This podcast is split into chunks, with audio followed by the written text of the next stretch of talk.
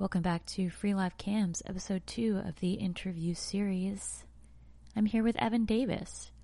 We discuss our whole history, so you'll learn all about that. We talk about sports, identity, identity in sports, and the difference between liking sports and being gay and being gay and liking sports. Trust me, it all makes sense. Evan is an unemployed sports broadcaster currently living in New York City. You should hire him.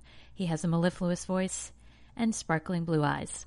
Only one of those things will be confirmed in the next minute, but uh, I can confirm all of it from personal experience. Enjoy this interview with Evan Davis.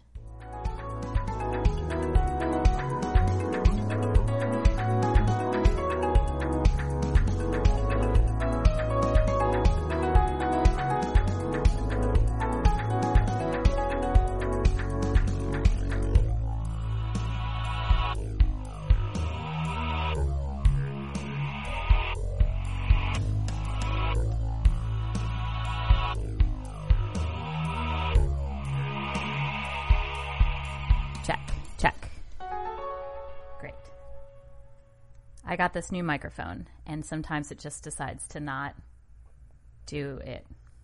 So, It, I mean, it's a beautiful piece of equipment. thank you. D- So you is made it the right distracting choice. in the frame?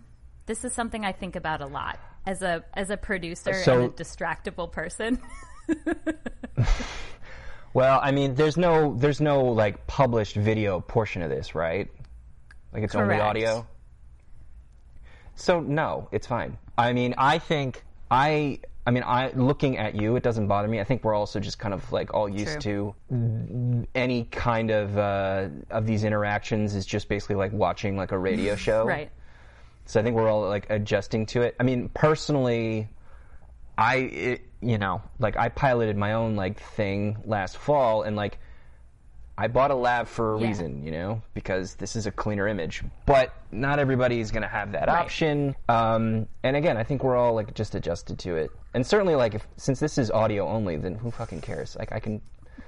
Whatever discomfort with this odd phallus pointing out the side of the screen, I can, I can get over it. I mean, if if there's only if there's anything that I'm really upset about, it's that it's blocking your Space Jam poster from my view. Oh, that's it's, better. It's the best thing that I own. It was a gift uh, from a friend because so I live in a studio apartment and basically had nothing hanging on the walls. Um, you just needed you needed just needed filler. filler until well so this is part of part of the quarantine experience like i bought new pillows for my couch i bought a desk instead of working at my dining room table which is a corner over there that you can see um, and so i i wasn't really here i was traveling a lot for work i was traveling a lot for fun uh, in late 2019 early 2020 and so when i had to actually like physically occupy my space i was like wow it sucks in here so I was talking about like how I wanted maybe posters because they're big and you don't have to worry and they don't really have to match anything because they're posters. And so it's True. it's uh, it's like the coming soon movie theater poster.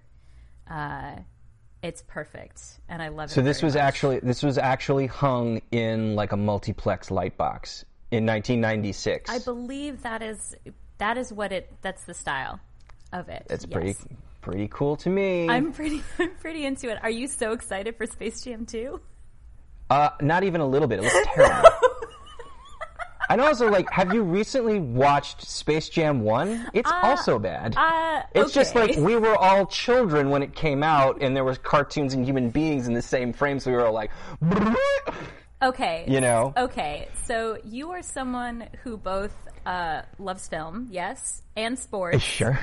Uh, so Terrible sports movie too. If we're if that's the where where you're going with it. I'm going. I'm going anywhere with it. I love Space Jam. I watch Space Jam like four or five times a year. That's madness. I think I've seen Space Jam a hundred times. Like That's- eh, like absolutely without even thinking too hard about it. I I've seen it at least fifty, and probably right. closer to to triple digits. All right, well now I'm open to being convinced because I've never met someone so passionate, like legitimately passionate it's about just, this movie. It's just it's fun, you know. it's the nostalgia factor for sure. It's the Lola Bunny factor for sure. It's the sort of appreciating how far we've come from a technology perspective, the specific animation style, the other movies around that time that were terrible. I just watched. Have you ever seen Cool World with Brad Yes. Pitt and the Yes, other guy? Whose whose name I can't remember. It's so it's the same idea, but it's terrible. It was absolutely off the rails, and so it just it just makes you appreciate Space Jam even more. So that's the argument. Like, you could be watching Cool World instead. Why would you do that? Exactly. Um, yeah, I'm- I mean, there's also Who Framed Roger Rabbit. Need we forget? which is Lest we forget. I would say the top. Like that's that's the top, the tippy top. Who framed Okay. Roger Rabbit is so good. Wow. I'm, I'm, I'm glad. I'm glad the, the, the universe is still having some semblance of order here.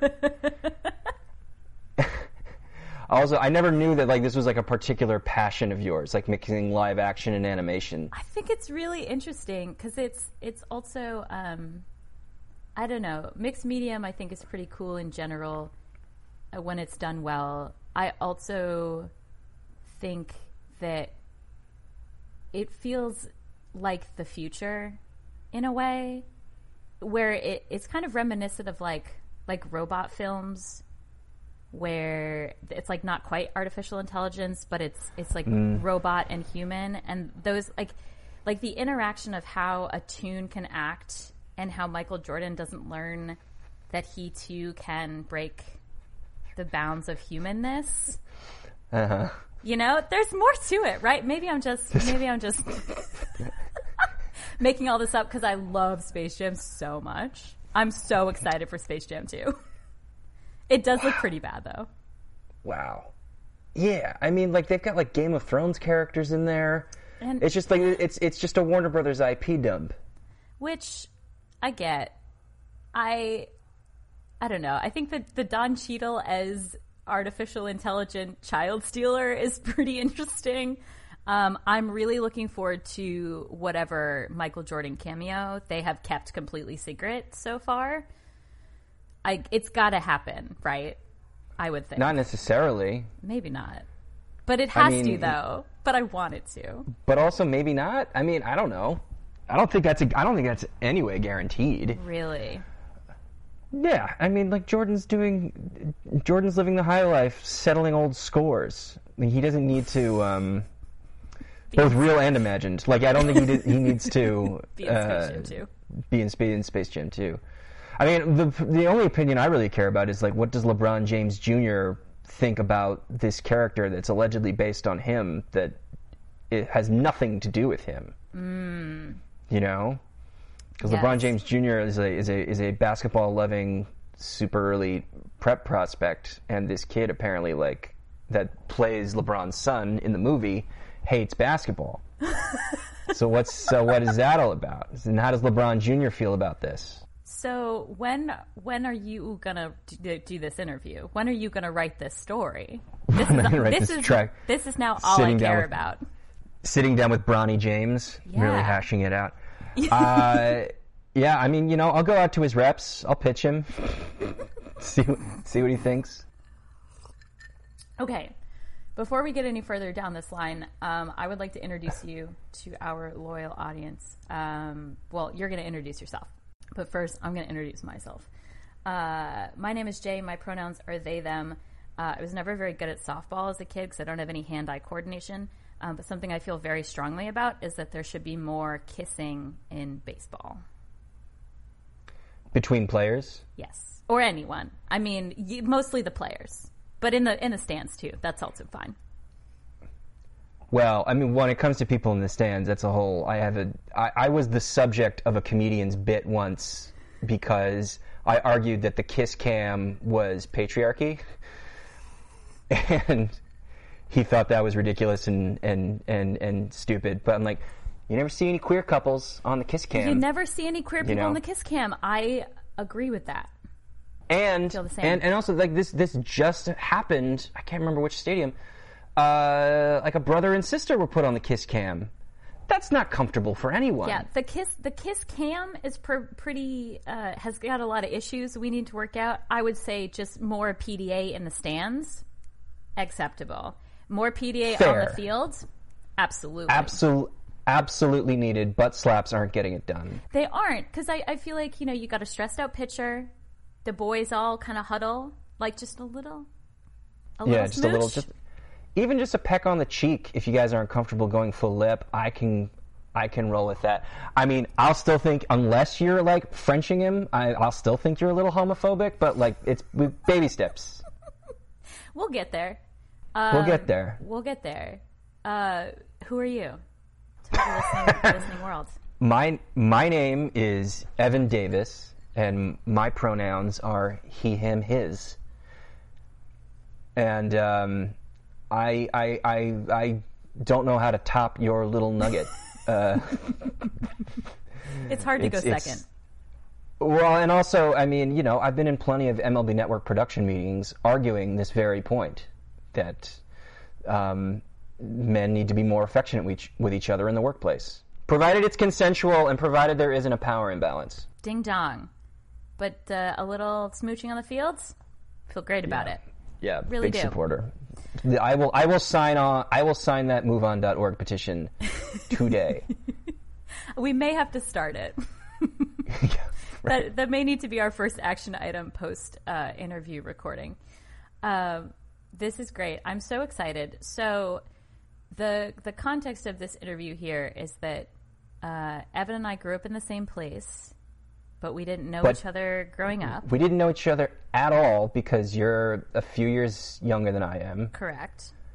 but we did go to the same high school Correct. and we knew basically all the same people and i even graduated with your older brother That's right. Yes. um, and he my favorite ryan story is that he taught me how to clear um, uh, cookies and temporary internet files on a netscape browser so i could sneak watching porn when i was in ninth grade Incredible. that that came from your brother. what a man. That little bit of info. He's a very he's a generous soul. That is amazing and a devoted listener. Ryan, I hope you appreciate that little piece of history because I certainly Ryan. fucking do. Are we going to go to our 20th high school reunion in a couple of years? Oh my god, is that real? That can't be. uh, yeah, we because we we graduated in 2003. Yeah. Oh Right? Don't you feel old now? I do. Like you're younger bit. than us. I do a little bit because our 10 year. So I was always told that your class president was supposed to throw your reunions or like start Yes. your organizing.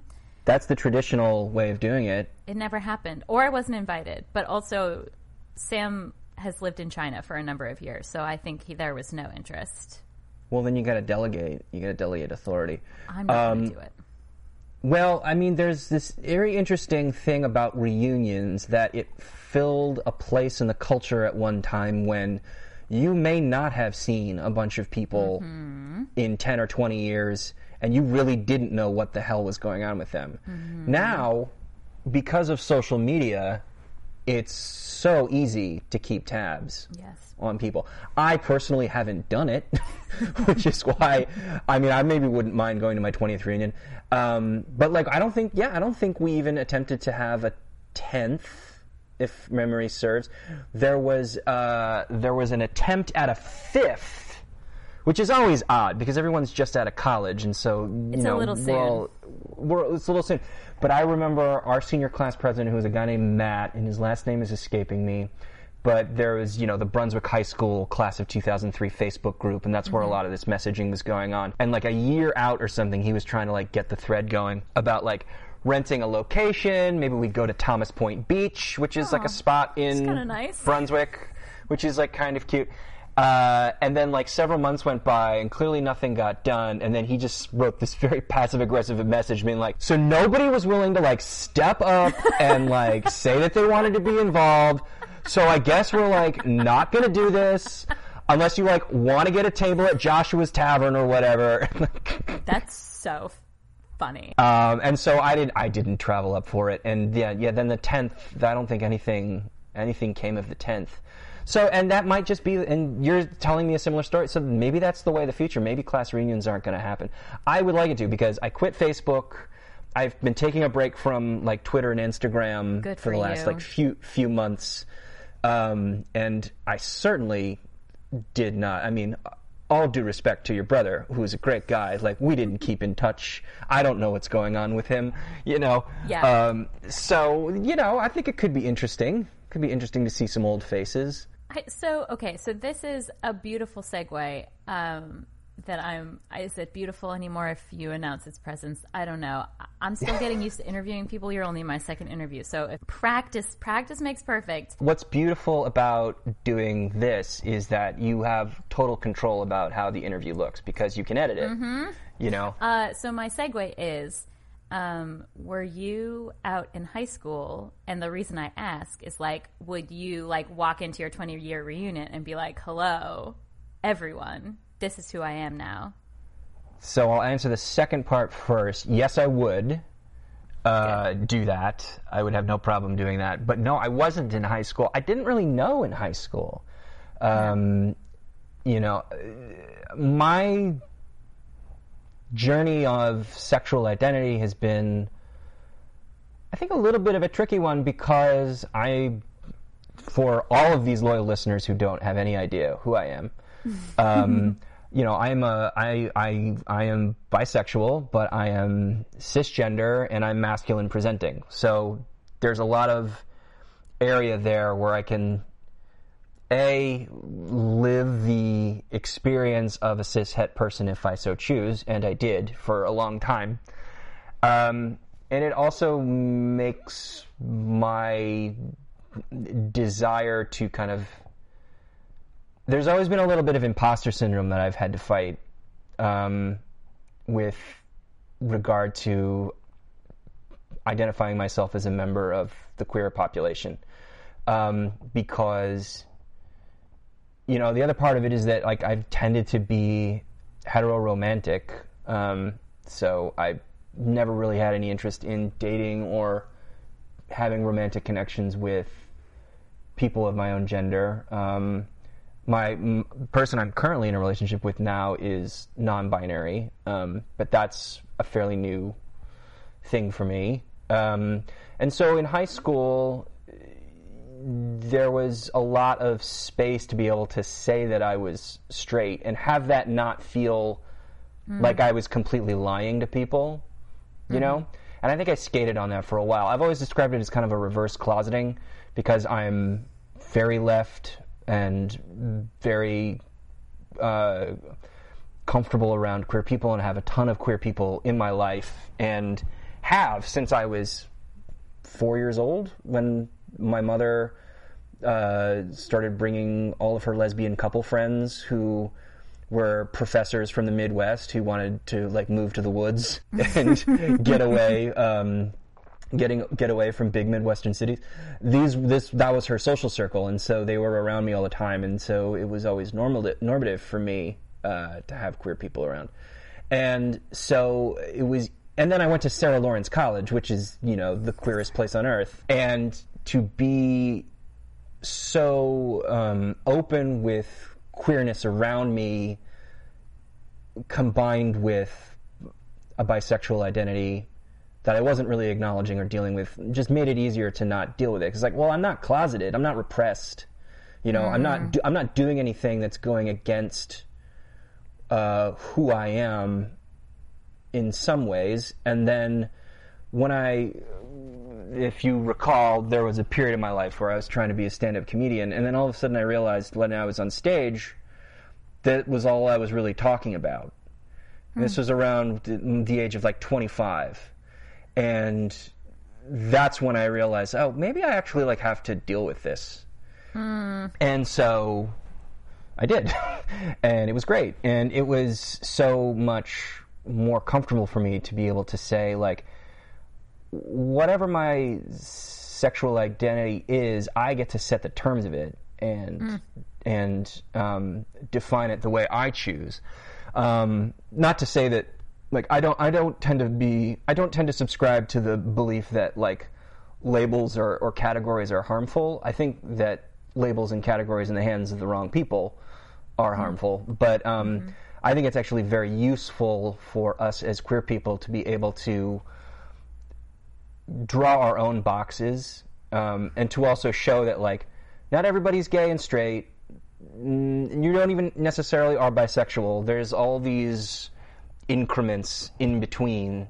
Um, as particularly when you start adding axes of gender identity and romantic identity, um, and then also figuring out monogamy versus ethical non-monogamy and like where you fall into that. That all of these permutations start to open up, but they have very specific meanings that kind of help define who you are and what you're looking for. So, like, what, if you are in control of those labels, I think it's really helpful to be able to create your own box, you know. And so when I found my box, which is being cisgender, bisexual, heteroromantic, uh, and polyamorous, that's when kind of all the puzzle pieces starting to fit to slide into place, and I s- kind of looked at myself in the mirror and was like, "Oh, there you are. Now I see. Now I see you. There were all these little things that were missing, you know, and slowly coming into focus. But now everything's in focus.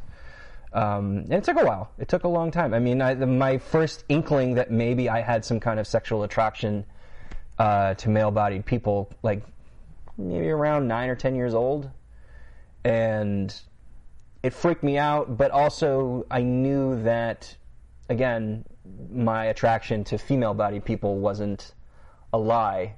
So it just kind of it just kind of slowed the process down. Um, But you know, but that's but everybody's journey is their journey, and you got to figure it out, and you got to go at your own pace, and um, so yeah, I mean, and also what's also beautiful about being able to define your own labels is that you realize that those labels are mutable, and they evolve, and they can change over time, and it doesn't make who you were or how you defined yourself at 25 any less value than how you define yourself at 35 or 45 or 55. Um, those all get to move and reconfigure, and um, I think that's really, really healthy and really helpful. Um, the the thing that I always say is just like we as queer people need to be given the agency to be able to do that, and politically that's not always in our camp or in if you grow up in certain environments that's not always uh, available to you. And that's that's the harmful part but once we get once we grab the reins fucking let us do whatever we want with them you know I. Woo. This is the cool thing about talking to people. Because, damn. Okay. Yes. Like, just uh, being queer is the best. Um, and surrounding myself with people who think so deeply about issues of identity and definitions of self and i it is so it's such a powerful feeling to hear someone so confidently talk about their experience in their journey and it's so valuable and appreciated and not always welcome and so to be in a position where I can welcome that and revel in it um, feels really special, especially as we are sort of approaching Pride, and Pride is uh, Yeah. a challenging time for a lot of people. I think just for a lot of reasons a labeling perspective and a perception perspective, and I wonder um, if you wouldn't mind a tough question hit me coming coming from the perspective of like I agree with literally everything you just said. So this question is not uh, not trying, not an attempt to challenge, but I think something you you may have thought about before, and that is um, like, do you think there is, from the positive perspective, a benefit to neutralizing or grouping terminology to help understand a perspective. Um, from the negative side, do you think that it's harmful to micro label uh, ourselves or people in our communities? And I sort of thought of that question initially as a like, what will make straight people get us more? and I don't really care about what they have to say, but we all do kind of have to deal with straight people in our lives. And I wonder how to balance explaining who you are to someone who understands all of the micro identities that you find the most comfortable and um, how you explain yourself to people who don't understand. I have really evolved over the last year. When I came out, I came out as gender nonconforming and then switched pretty uh, religiously to non binary and now just say trans, like pretty shorthand. And, and part of that is moving toward potential medical transitioning uh, as a trans male, thinking about those questions. What do I want? What do I need?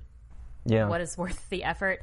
Um, and so, like, that's kind of my framework of like, when I tell people I'm trans, they get it. When I tell people I'm non binary, they don't quite get it.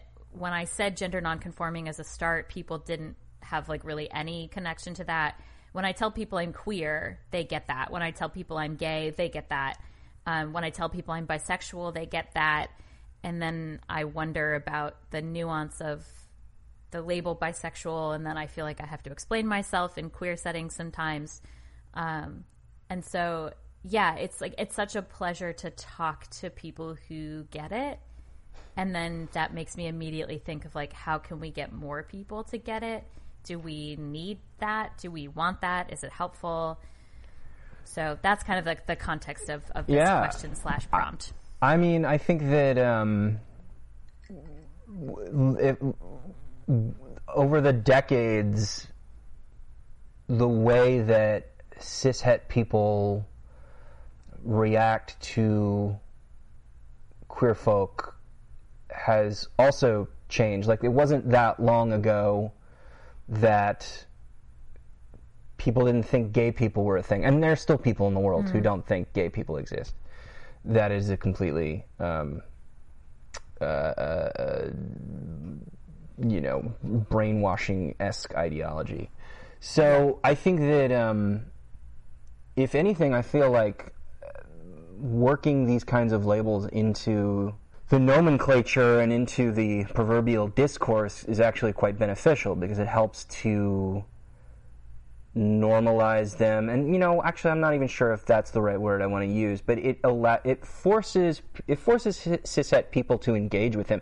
And honestly it forces queer people to engage with him too. I mean you know like uh, as, as you well know I mean I don't the, the the size of this group is is open to debate but there is a transphobic strain in in queer culture you know and there is a Yes, I know, do know. I am a trans person on Twitter. Right. You know, like, are they as large as they were 20 years ago, 30 years ago, 40 years ago? Probably not, but they're there. And, and so, like, we don't have the ability to get people hip to these categories unless we just use them, you know? Mm. And, you know, queer is a great shorthand because it covers so many bases, but I think when a cishet, I don't know this for sure, but I feel like when a lot of cishet people hear the word queer, they just think, oh, you're gay. They don't quite understand the nuances underneath that. And so mm-hmm. it's, it's a, you know, saying cisgender, bisexual, heteroromantic, polyamorous, like that's a word salad, but it, it it makes you engage with that stuff, you know, if you're a parent or if you're a friend or if you're whoever, you know. Um, I think that I think the word you used was micro labeling. I mean, I understand the other side of it that the more that we do that, the more confining the box might start to feel. And I think I think that if there are other people putting those labels on us, as a method of hierarchy, creating hierarchies or or forcing subjugation. That's da- that's dangerous. Um, but you know, the only way that we're going to be able to like get people hip to trans non-binary people walking the streets is to call ourselves if we are that trans and non-binary um, you know even bisexual like i came out as mm-hmm. bisexual to my aunt and she was like why would you or i this is how i said it i said that i had hooked up with a guy and she said why would you do that you're not gay and I had then immediately had all of these memories of the times when she would have a couple of glasses of wine and talk about how bisexuals don't exist. So, so you know mm. that was that was nine years ago, and like I think she gets that bisexuals exist now. Yeah.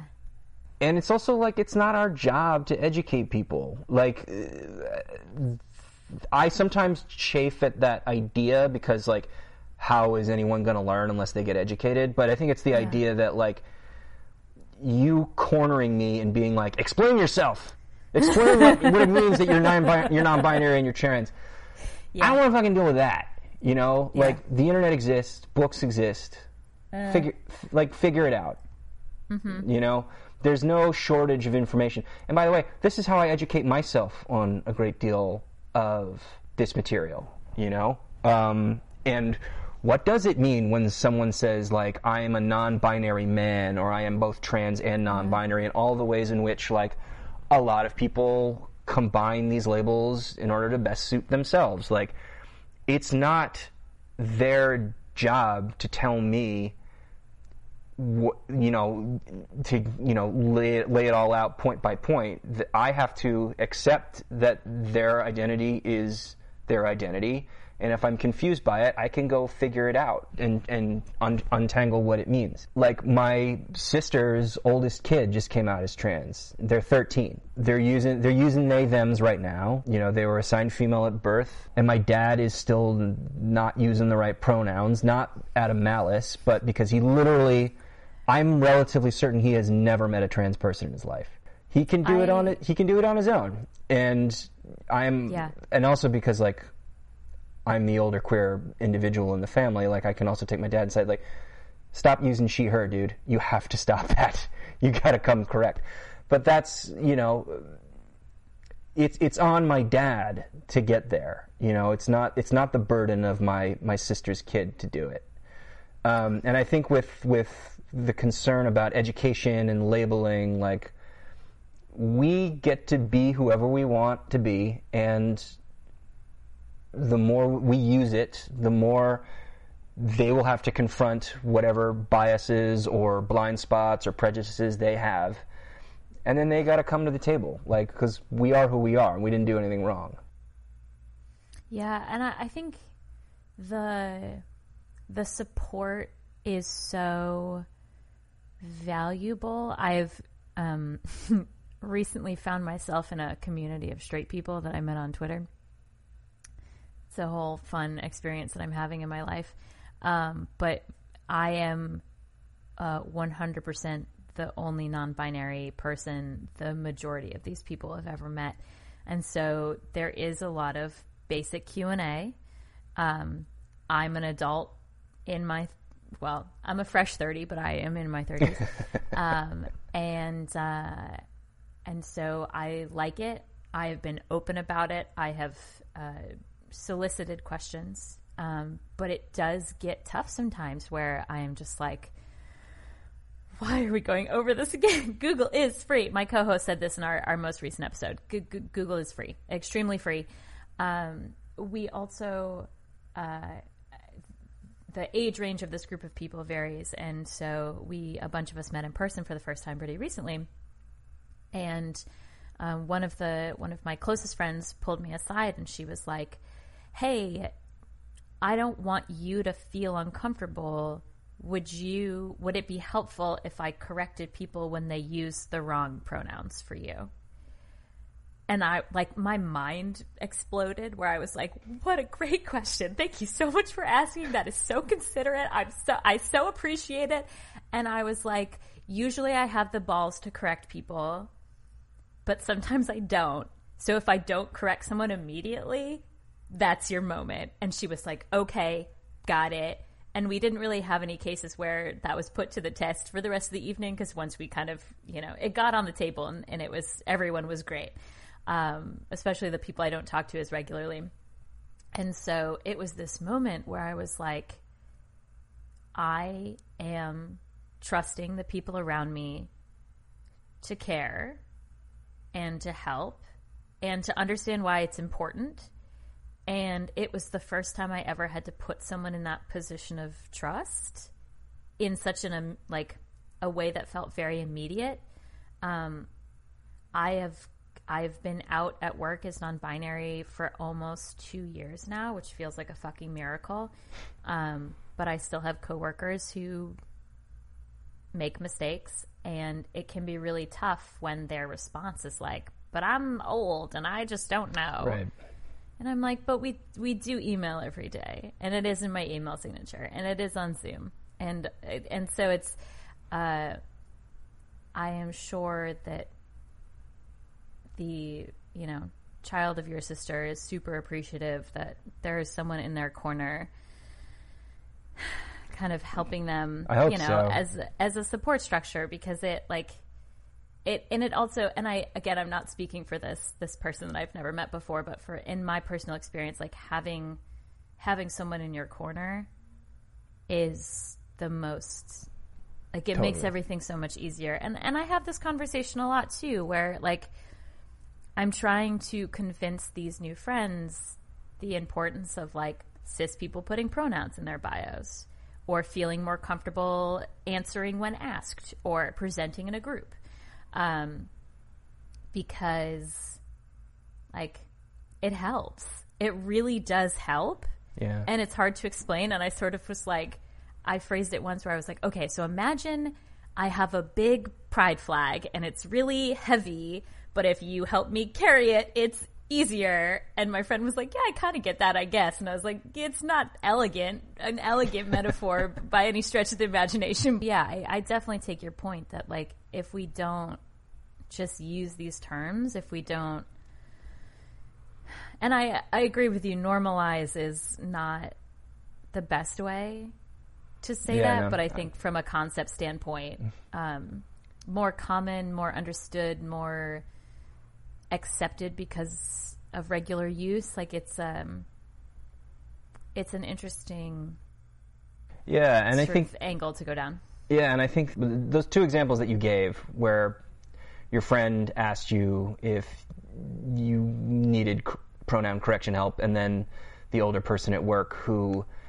is still getting it wrong and, and not taking accountability for that fact, like those are those are the contrasts, right? Like in the first example, someone didn't just take it upon themselves to like be your cisgender white knight. You know, they they came to you first, which meant that agents agency is back in your corner now, and that's Yeah. the difference. Like, if if if someone, I never have a problem with a cishet person coming to me and being like, with genuine, genuinely humble feeling, saying, "Listen, I want to make sure that I get this right for you. So can you let me know what Yeah. to do there?" You know, that's not the same as being forced to educate a person who mm-hmm. clearly doesn't want to make the mm-hmm. effort. You know. Yeah, I mean, good on your friend for doing that, and that's and that's the kind of position that we would like, quote unquote, allies to be to be in. You know, like make it's it's all about who who is holding agency in this moment. If it's us, that's good. If it's not, and we're like trying to keep the boulder from falling on top of us, then that's not a great place. Right. Um. Yes. Ugh. Yes. Good. Good. Good. Good. Uh, I want to pivot Yeah. Because I want to talk about your work. Mm-hmm. Um, I think so. This is number two of unknown number of an interview series that I'm doing to kind of uh, break up some of our episodes. My co-host has been moving and works in agriculture, so is doing summer farm work and uh, farmers markets, and is working uh, an infinite number of hours. So uh, to kind of take a load off of their plate, um, I'm just like talking to cool queer people in my life. Uh, and something that I'm really interested in talking to different people about is how, if at all, their queerness informs their work or defines their work. And you were an easy uh, selection because your you mentioned it a little bit earlier. Started a project that was about uh, being a queer person in sports, uh, and that that's a little bit how probably we got on Space Jam. Uh, in addition to you know the poster is a perfect prompt, but uh, you know not everyone is interested in talking about the Space Jam poster. So I'm I'm curious to hear uh, uh, you to talk about that specific project, um, what you're working on now, your experiences in general, kind of any of that, sort of what you're creating in regards to your queerness, if at all. You know, and I like I I have sort of a semblance of an understanding of the work that you're doing already. Um, I'm excited to interview the person who's like, no, I don't really do anything gay, but I am pretty gay. uh, so, um, but yes, uh, the, uh, the the the Venn diagram of people who say that and then also want cops at Pride is just a circle.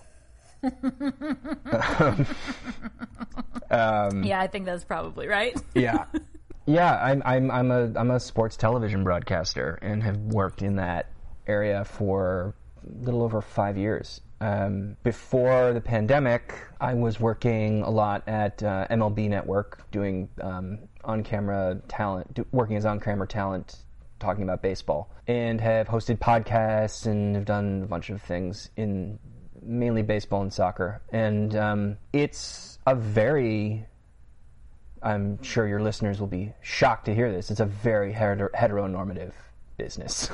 Kel, Kel Surprise. you know, um, there's a lot of just lantern jawed old white men. Um, you know, a lot of a lot of cell phone belt clips. If you catch my drift, you I know, a lot certainly of, do. lot of lot of lot of tucked in flannel shirts. Um, lot of, lot of And not in a cool, sexy gay woman way. no, no, a lot of lot of pleated khakis. I mean, I could go on, but um, Yikes. The khakis is, I'm the most concerned about the khakis of all those examples, I know. to be It's like, honest. are we not even at flat fronts yet, guys? Come on, it's 2021. so that is a place that I have not really done a lot of queer expression, and I thought a lot about why. And there was this moment actually. It's about three years ago, and I've only just like in the last year, like really started talking about this in public. Um, but there was this incident. Um, there was a pitcher plays for the Milwaukee Brewers, this guy named Josh Hader, and uh, he was taking them out in the All Star game three years ago. And while he was on the mound, literally on the mound, um, his bad teen tweets and college age tweets started to like circulate. Um, you know, all, all racist and homophobic and misogynistic in, in tone, and quite literally so. And um, this created such a firestorm that in just the like, hour and a half between him taking the mound and them and the game ending, he was forced to answer questions about it uh, from the press Whoa. Three four days after that was the first game after the All Star break uh, that the Brewers were playing in Milwaukee, and it was the first game that he'd be playing in. And when he came out on the mound, he got a standing ovation from the fans. And I was on the air, so that happened on a Saturday. I was on the air the following Monday, and we were in a production meeting talking about this and as and whether or not we would do a segment about it. And I was quite supportive of doing a segment about it, but the consensus in the room was the fans were giving him a standing ovation not because they were racist or homophobic, but because you they they're fans of the Brewers and you stand by your players. This was the argument. Mm-hmm. And there was another guy mm-hmm. who I was going to be on camera with, another pundit, who straight up said, "Well, I mean, he's just getting so much hate online. Like, I don't want him to kill himself." Which is such an extreme reaction. Yeesh. That's a thing to say. Um, That is a thing to say. And I and I looked at him and I was like, man, he literally said, I hate gay people. Like, here's the tweet. I can show you the tweet. That is exactly what it says. And he's like, yeah, but he was he was so young when he said it, and like he's just getting treated so badly online. Like, I don't want him to hurt himself. That would be so terrible. And I, I, it's just like that's not the point. the, the, the, the, the, the, the risk of self harm relative to the um, emotional harm that LGBTQ plus fans and black fans and female fans are forced to deal with now that this content is out in the world, particularly Brewers fans, uh, is shitty, and that's the issue. Mm. But that wasn't really the feeling in the room, and we spiked the segment. We didn't go to air with it, and the thing that I really regretted at the time was that I just didn't say, guys, I'm a queer bisexual person, and this content is telling me that I don't belong here. You know, I look around this room, and f- as far as I know, I'm the only one with some kind of LGBTQ plus identity, and I have been told by one of the stars of the game, one of the literal all stars of the game, that uh, I'm not a human being, and that by implication I am not welcome uh, in this in this space. It bums me out because most queer people don't have the platform of live national television at their fingertips. And had we gone to air with the segment, I could have said that and actually could have maybe forced a real conversation with a bunch of cishet guys who've never had to think about this and may have even like said or thought or believed some of the content that Hader's being exposed for and it could have it, it, it, it could have what would have been the ultimate long-term consequence of that? At the very least, I could have said like, "Hey, I, this is who I am, and I'm sticking up for this." And I didn't do that, and it was a bummer and something that I've regretted and have then tried to feel like, well, if I'm going to be here, if I'm going to do this, if I'm going to work in this industry, I can either go on pretending that I am something that I am not, which I have been loath to do for basically my entire life once I sorted out who that person actually was. Um, or I can try and create something that centers these voices. So I, you know, during the pandemic last year, I was unemployed, and as were so many people in media, in, in particular sports media, and I was trying to think of something to do, and I decided to create some pilot shows of what would be a queer centric sports show. Um, and I platformed it on Twitch and I live streamed it. Um, and you know, not every episode was focused on queer issues. I didn't always have queer guests on, um, but I made a very conscious decision that like I was going to avoid bringing cishet white men on the show because that is the lens. That is what is considered the normative, ideologically neutral lens through mm-hmm. which we view sports. And what I liked about the format and the way that I kind of developed it was that it was never just going to be a show where we talk about political and identity issues off the field. It would also be a show where we just talk about like, yeah, let's just let's go through the Twins batting lineup and let's let's hash it out like who's hitting well, who's not hitting well. You know, like let's um, let's let's just talk about um, the WNBA playoffs, and that would, by its very nature, allow for non-cishet white male voices to own the thing about sports that we all care about first and foremost, which is the games and the players. And I kind of structured it that like, you know, the first half of the show would just be talking about games and players, and then the second half where we dig into identity stuff and politics and the way that leagues and teams and players themselves handle these issues or don't handle them, as is often the case. Um, but the thing that I was really kind of excited about was being able to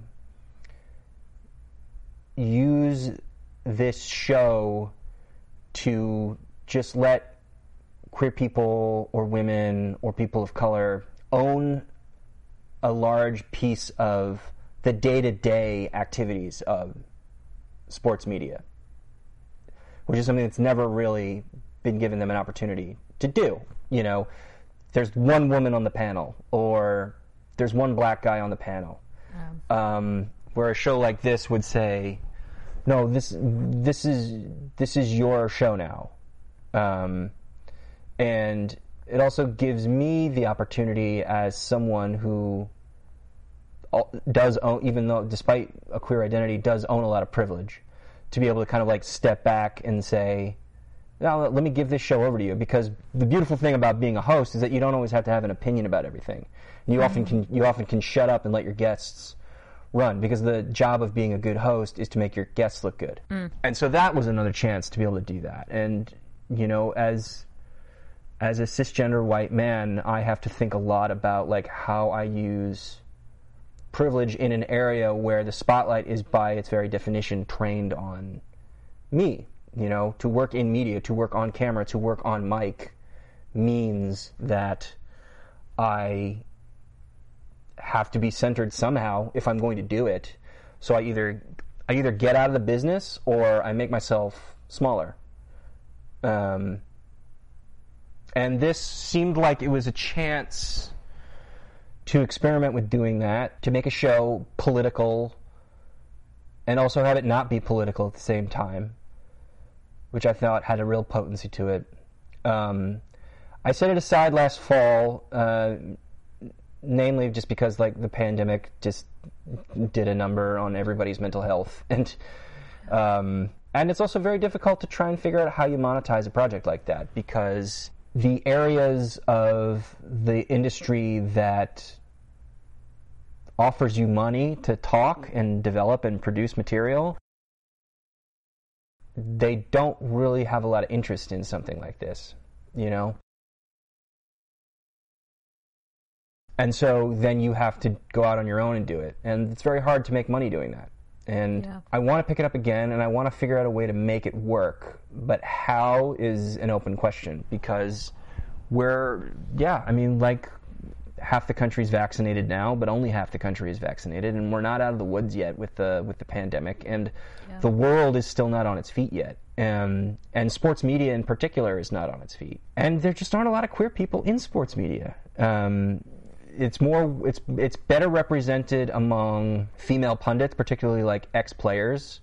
Um, that's just because sexual identity in women's sports is a much more openly discussed and openly uh, engaged with than it is on the male side. Case in point, we finally have an active NFL player who is openly gay, and that just happened two days ago. Yesterday, yeah. Yeah, literally yesterday. My co-host texted me and was like, "I guess we're Raiders fans now," and I was like, "I don't really want to be, but I guess we are." Yeah, I know. I don't know what else we could do. We've got to support the tribe. So, for a piece of media to be completely concentrated on queerness, yep, it's a tough sell. Shouldn't be a tough sell, but it is. shouldn't be a tough sell. Is there is there a queer angle? Like instead of a instead of a instead of trying to find a sports angle with queer people, is there an angle of like like the queer angle but with sports people? Does that make any sense? Is that even I know a lot of sports gays and we all kind of huddle around each other, especially during college football season. where we're like, "Hey, anyone around on Saturday?" uh, but yeah, I I find that it might be easier to be queer and like sports than to like sports and be queer. Distinction without a difference, maybe, but make, trying to make a point. Hmm. It's an interesting. It's an interesting point you make. To be queer and like sports, rather than to like sports and be queer. Yeah, I mean it's something. It's something to think about. Um, you know, so much about so much of what queer people's stories in sports are is the fact that they're excluded. Um, you know, case in point, the play-by-play announcer for the Cincinnati Reds TV broadcast last summer, a guy named Thom Brennaman, w- was caught on a hot mic dropping the F word very, very casually, and as though it was something that he said a lot, and he was specifically Wowzer. he was specifically using it in context uh, to talk about San Francisco. Fantastic. Yeah. Um, and, you know, he was fired as a result, or he resigned, you know, which means he was pushed out. I can't remember exactly which. But either way, um, that's what is normal and what is standard in sports. And um, the F word is still tossed around a lot at live events, either directed at players as a way to erase their masculinity or toward fans who don't look like every other sports fan. Um, you know, um, queerness is sold as either artistic or effete, and therefore outside the bounds of traditional masculinity, which is what sports are supposed to represent. And so it's a constant battle to allow queer voices to be heard in sports in any shape or form. Um, whether it's athletes being out or even in a place like where I used to work, where, to the best of my knowledge, nobody was out. And I would look around on ESPN and Fox Sports and NBC Sports and so many other outlets, and I wouldn't see too many, particularly male bodied people who were openly gay. Maybe not any.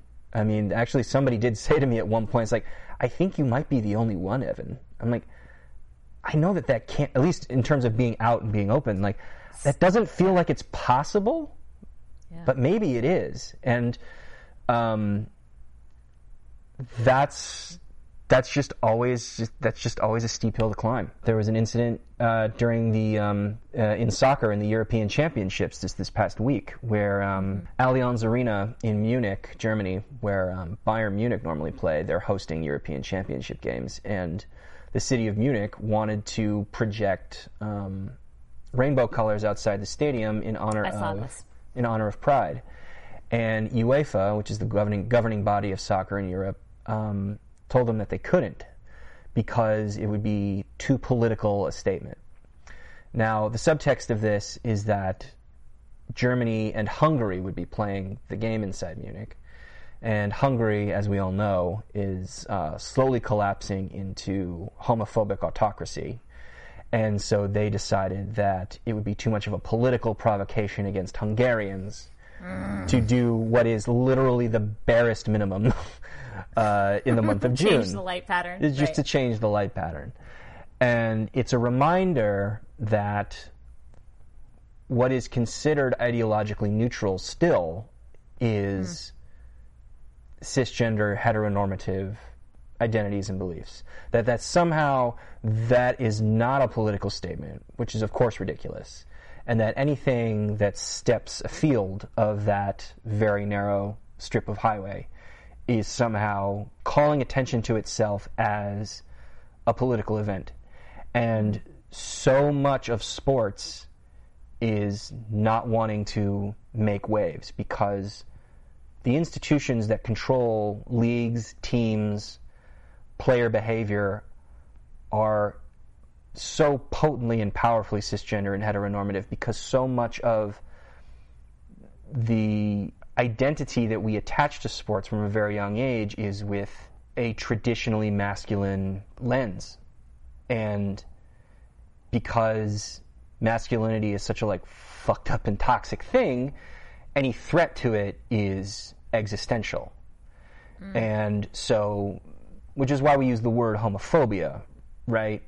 Because people are terrified of the idea that they might have some kind of attraction to somebody of the same body gender or somebody of the same sex would be attracted to them. Like it's an existential threat in their minds. So when you attach sports to that, it is explosive. You know, the U.S. women's national soccer team, which is a pretty gay team in the in the aggregate, until even five years ago, there were players who anybody who paid any attention to the sport knew were gay, but they weren't out. They weren't they weren't public because they were terrified because their entire lives these women had been told that you lose your endorsement deals, you lose sponsorships, you lose the support of fans if you live openly as a lesbian. This is the message that they're told. And if you think women's soccer players are getting that message, what do you think NFL and Major League Baseball players are getting? You know? Um, and that trickles down from the players to people in the front office to people in the media. You know, you look around press boxes and, and in locker rooms, and especially in baseball, it's 80% white men, and hardly any of them are living openly as queer people. That just continues to reinforce itself over and over again. And are we better now than we were 10 years ago, 20 years ago, 30 years ago? Yeah, sure. Everything's better from a certain point of view, but it's still not great. So it's a, it's a, it's a tough thing to be able to try and build an entire sports media platform around queerness or try and flip it and reverse it and say, well, it's a queer medium platform that involves sports. I mean, anytime those two things intersect, there's going to be conflict in the mainstream. And we live in a fractured media landscape, mm-hmm. and everybody can find their lanes and everybody can find their niche. And so we don't have to worry so much about mainstream attention, you know, particularly like in podcasting or internet media where there are people who make excellent livings either as podcast hosts or as YouTube hosts or whatever who I have never heard of, you know. And these aren't necessarily people who are only targeting Gen Z and therefore I'm out of touch. Like these are people my age or older that I've never heard of because they have their lanes. And and it might be that something like this can be created for that. And you know, and and every queer sports fan like a like like moths to the flame will come to me, you know. Um, Yeah. But it's uh, it's an infrastructure that's going to take a long time to build and ensure that you know I can keep the bills paid and the lights on. Um, but this is we're this is a transitional moment. You know, I'm thinking about it a lot more seriously than I was nine months ago because I'm fully vaccinated and we can all start to think about entering the world again. Um, but it's also a reminder that like most straight people don't have to think about these things. You know, Yeah. like it's just so easy. Like uh, you know, I've I've uh, a lesbian couple who I'm friends with who are trying to get pregnant, and they're like, all the hoops that we got to jump through, and these breeders, all they got to do is just get drunk one night, and it's over. And it's like too many whiskey sours, plus my ovulation window is open, and I'm toast. Ding ding ding. Wow. It's it's so much to think about because it we'll have to do a part 2 because I could keep you for another hour. Sure. Um because yeah, just a lot of a lot of threats. Um as I mentioned, uh, as the one queer person in, or um, the one who talks about being queer the most uh, in this community, sort of micro community I'm in right now, we're always constantly talking to each other. It's nice to shut up and listen for five fucking minutes um, instead of just being like, blah, I'm trans. Everyone listen to me talk all the time about everything. And everyone is very sweet and they do listen and they're very generous uh, in trying to understand. But sometimes I'm like, yeah, listening is nice also sometimes. Um, but yes, so many, so many threads. Uh, I want to wrap up with a lightning round. Q&A. Oh boy. All right, I'll try and keep it brief. Okay. Favorite sport. Baseball. Favorite team. Don't have one anymore. Grew up loving the Braves, but um, not anymore. Are you from it? No, Are you it's from it- there? You, you said it's the lightning round. This is a long story. Okay, that'll be. That's how we'll open part two. Yeah. Um, I'm a fan of the the, the Green Bay Packers. Why? Don't who, know. who knows? Random Brett- selection. Yeah, Brett Favre won a Super Bowl when you were five. Maybe that's it. Uh, Aaron Rodgers won the Super Bowl when I was 20, There you go. And he's cute. and he's super hot. he's very hot. Uh, God bless Aaron Rodgers. If you're a listener, I'm sure he is. a person can dream. um, okay, what sports? What sports do you like to play? Um, I play softball. I really enjoy playing softball. Are you good at it? No, I'm a good first baseman. I'm, I'm good defense. I'm a left-hander, and I played first base in little league, and you know, I'm I'm I'm relatively athletic, and first base seems like it's the easiest defensive position, but particularly in softball, like you're handling the ball as a first baseman so much, no matter what level of the sport you play, and then in softball, like no one's throwing it on target, so you got to know, you got to be able to pick it out of the dirt a lot, and I can do that. Okay. Um, what is a sport that you don't know a lot about, but you like to watch anyway? Mmm, that's a good question. Um, I don't really watch sports that I don't care about. Uh, I. That's fair. Because I was about to say, well, curling, but no, I actually know a shit ton That's- about curling. That's I love everyone's curling. answer. Well, no, but I actually like I like I met John Shuster after he won the gold medal. Like I know a lot about curling. John Like, Shuster, everybody. yeah, I don't know who John Shuster is. he's he won. He was the skip for the uh, U.S. men's team that won gold in Pyeongchang. The Pyeongchang. skip. yeah, no, so that's that. That wouldn't actually be a legitimate answer. We're all frantically Googling right now. Yeah, I like. I mean, I like watching cricket. I mean, even though it's completely over my head. I mean, be, mainly because it's so like it, it's it's like it and baseball are in the same family, if not the same genus. So that's always interesting to, to to look at. And then, of course, like there's so many Olympic sports that come around every four years that no one engages with, and then suddenly we have very strong opinions about you know, just on the level of like tactics and strategy. So the Olympics are coming up, and I'm sure I'm going to engage with that. Um, my final thought is uh, come to Queens on like a Saturday morning and we'll go watch the cricket players in the park. Oh, sure, yeah, Because everything I know about cricket, I learned from a four hour Bollywood musical I used to watch in middle school, where the farmers played the British colonialists and they beat them. cricket and they win. Spoiler alert if you're about to go watch Lagaan for the first time.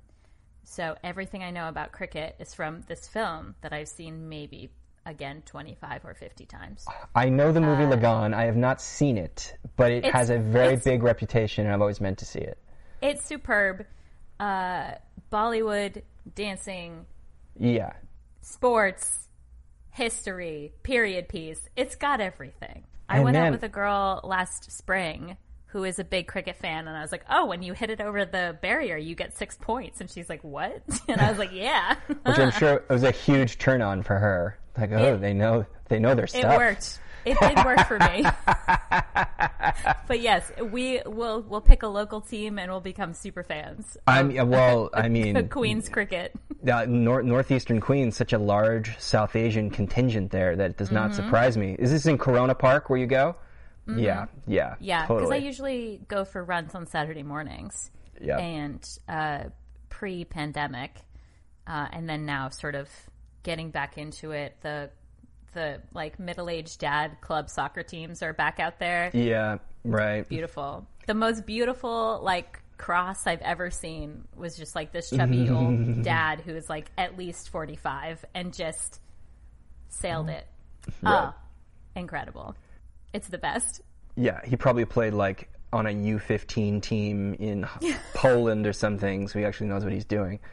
Um, yeah, I mean, yes, you get to see bowlers and batsmen, and you see all the wickets and the whole bit. and you just go back and forth. It's perfect. It's it really is a great sport. It takes like four days. It can, yeah. It's like long form performance art, honestly. Like it really it intersects with so many interests that I have. Like, yeah, let's get super into cricket.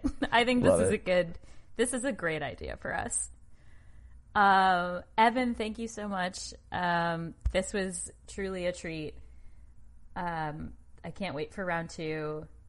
I'm going to stop the recording now, and then we'll say goodbye. Um, but thank you.